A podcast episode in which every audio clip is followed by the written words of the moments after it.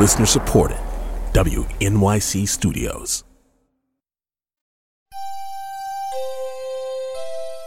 Hi, this is Katya Rogers, executive producer of On the Media. This holiday week, we're featuring a series of conversations about an alarming loss of trust, faith, and devotion by Americans for American democracy. This miniseries is part of a month long campaign called the Purple Project for Democracy, a strictly non partisan, apolitical effort. Our very own Bob Garfield is one of the Purple Project organizers. We recommend that you listen to this series in order. This is episode two, in which Bob looks into misinformation, disinformation, and the toll of civic illiteracy. This is Pizzagate. It is absolutely possible that Hillary Clinton, Bill Clinton, Barack Obama, John Podesta, James Alefantis, and Jeffrey Epstein could be involved in a child trafficking ring. The Pizzagate pedophile conspiracy, crisis actors at Sandy Hook, the flat earthers, and on and on and on. All absolute baloney, peddled by the cynical and naive and eagerly lapped up by the gullible. Misinformation is a problem that Brendan Nyhan, a professor of government at Dartmouth College, has studied for years. Brendan, welcome back to the show. It's great to be here. There have always been so called low information voters. Even when every school kid knew the branches of government and the justices of the Supreme Court, it's been like that. Uh, but, but something has changed. What has changed? What I worry about is that the combination of a more partisan time and new communication media making it possible for misinformation to move faster and to reach more receptive audiences, perhaps than ever before. Yeah, obviously, in a sea of low information, it's hard to correctly understand the political currents that are swirling around you, but it isn't hard to have opinions about them. That's right. For people who want to seek them out, it is possible to immerse yourself in a kind of digital fever swamp where your worst suspicions about the other side are confirmed. What's also interesting about this that many people don't appreciate is the extent to which actually it's not just the low information voters. Sometimes there are people who actually know quite a bit about politics who are also quite misinformed, heard the spin, they've internalized it, and it shapes their views and actions in in really powerful ways, even if they are quite well informed about many aspects of politics. But uh, would this be happening to the degree that it's happening all around us? You know, if we were just more grounded into certain fundamental facts about how the system was designed and how it's supposed to work and how it often does work. I mean, you know, if we knew what the three branches of government were and who the Supreme Court justices were and how a law is made and, and about Marbury versus Madison, do you think that would have a uh, calming effect on the electorate? I'm not sure. In some cases, it's the people who follow politics the most closely who have the most polarized views. So it's not obvious that coming to know more about politics means that we'll kind of find a factual equilibrium we can all agree on. One of the things that you do as you learn more about politics and you become more educated and sophisticated about it is you start to develop more consistent views. So people who are more knowledgeable about politics and more educated, they're more likely to have consistently liberal or consistently conservative views. And that has lots of useful, valuable aspects according to some ways of thinking about politics. But it might also mean they might come to be more vulnerable to misperceptions that are particularly appealing to their side of the aisle. And that's a trade off that I think we're really struggling with as a country right now. And in particular, I just want to emphasize the role of political elites in preying on those people. I think sometimes we blame human beings for being human beings. And I think we should instead put the focus on the public figures and institutions that make it possible for so many people to be misled and, and take advantage of their well intentioned desire to make the world a better place and to understand what's going on. Well, we'll come to that in just a moment, but I just want to latch onto the, the notion of the digital fever swamps, which, you know, have been variously called echo chambers and filter bubbles. But anyway, they're termed, they're kind of micro tribes uh, of Americans.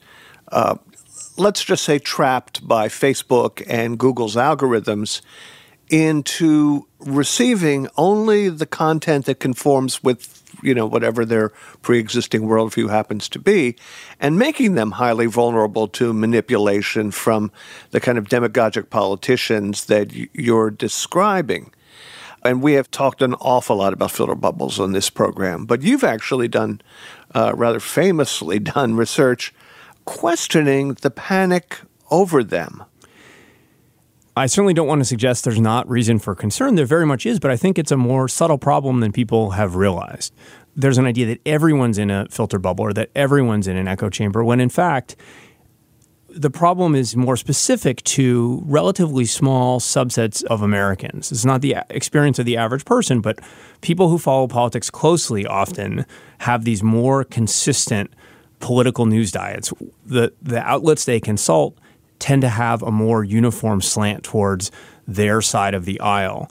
And those people, while representing a minority of the population, are disproportionately represented in the political news audience that the media responds to and the voting population that politicians respond to. So they exercise a lot of influence, and they can also have important impacts in the way they elevate claims made by elites, right, helping them reach critical mass, and the way they spread misinformation um, within social networks. Right? So it might be the case that a particular myth is only directly received by a pretty small percentage of Americans.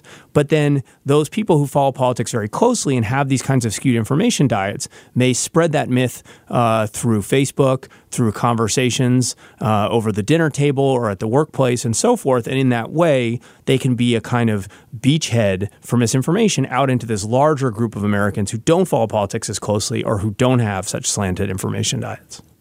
The phenomenon you just described, that dynamic you know, might well explain the idea that's now swamping social media.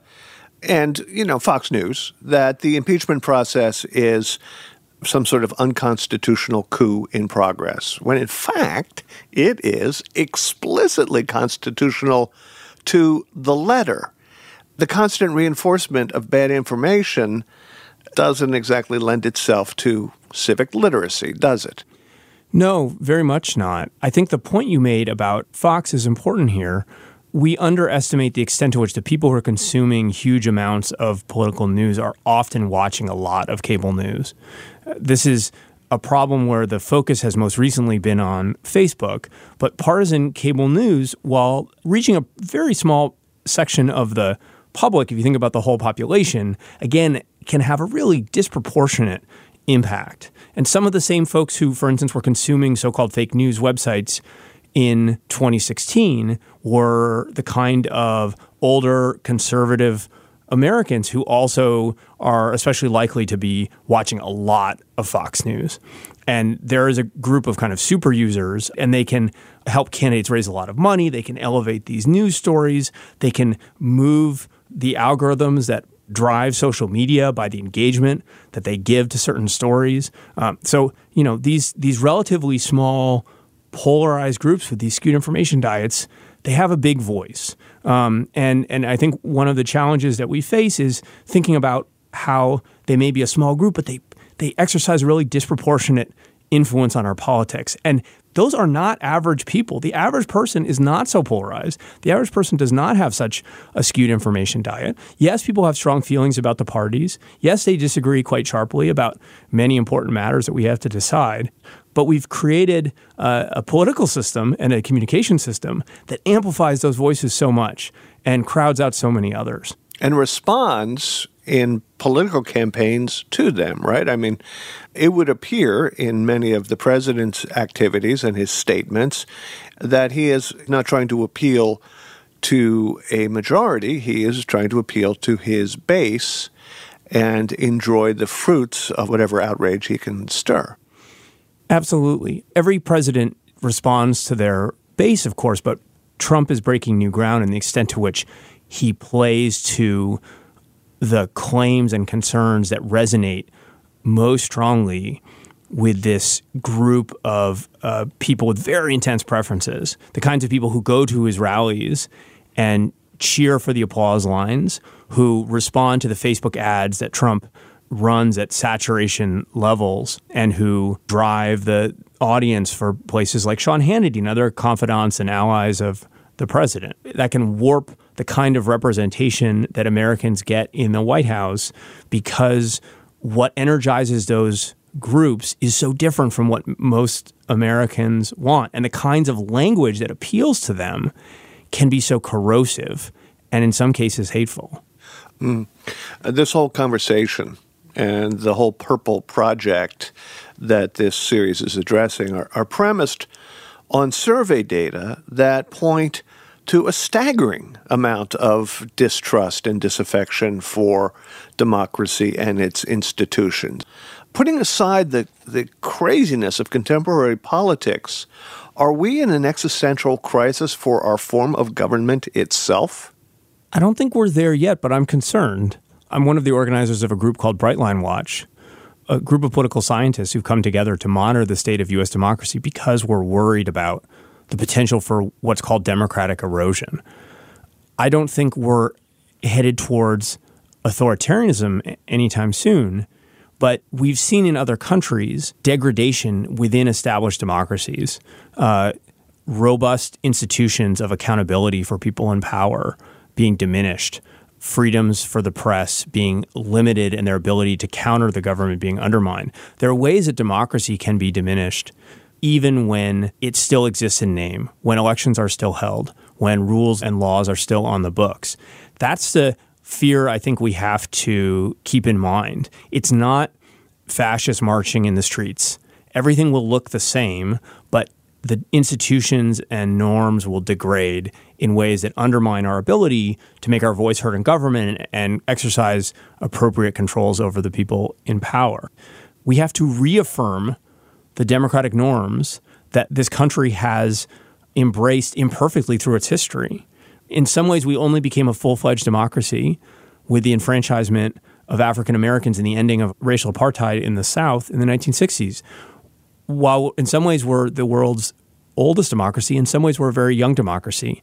And this is a moment where those gains feel fragile. And it's important to reaffirm the consensus that I do think exists in many ways around those norms of democracy and rebuilds them again in an era where we are divided along partisan lines. And that can't be the solution. Making people come together across party lines is a strategy that has failed everywhere it is tried. We need institutions that work when people disagree about politics. Disagreeing about politics is normal. That's what democracy is. That's the beauty of the freedoms we have. I want a system that works even when we disagree, sometimes intensely. And uh, you know, I, I hope that uh, the conversations that you're able to solicit can can help further that goal because it's a long term challenge. I don't expect that we will solve it anytime soon, but we need to start trying.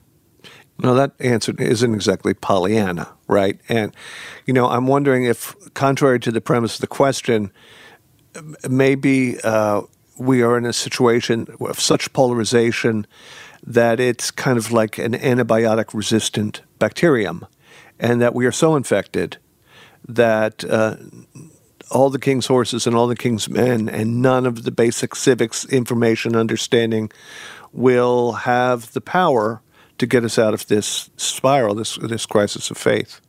We'll see. I, I guess what I would say is, uh, let's let, we should talk not just about factual knowledge, what people know about how government works, and more about values. Thinking about a civic education that reminds people uh, what democracy is all about. It's not just a matter of facts; it's a matter of hearts and minds. That's right, exactly. Brendan, thank you so much. Thank you, Bob. Brendan Nyhan is professor of government at Dartmouth College. On this holiday week, the Purple Project for Democracy is hosting the Great Thanksgiving Taking, asking young Americans to hijack the evening program to turn it away from arguments about politics toward thankfulness for our freedoms and reflection on where we're headed. Learn more at weatthepurple.org.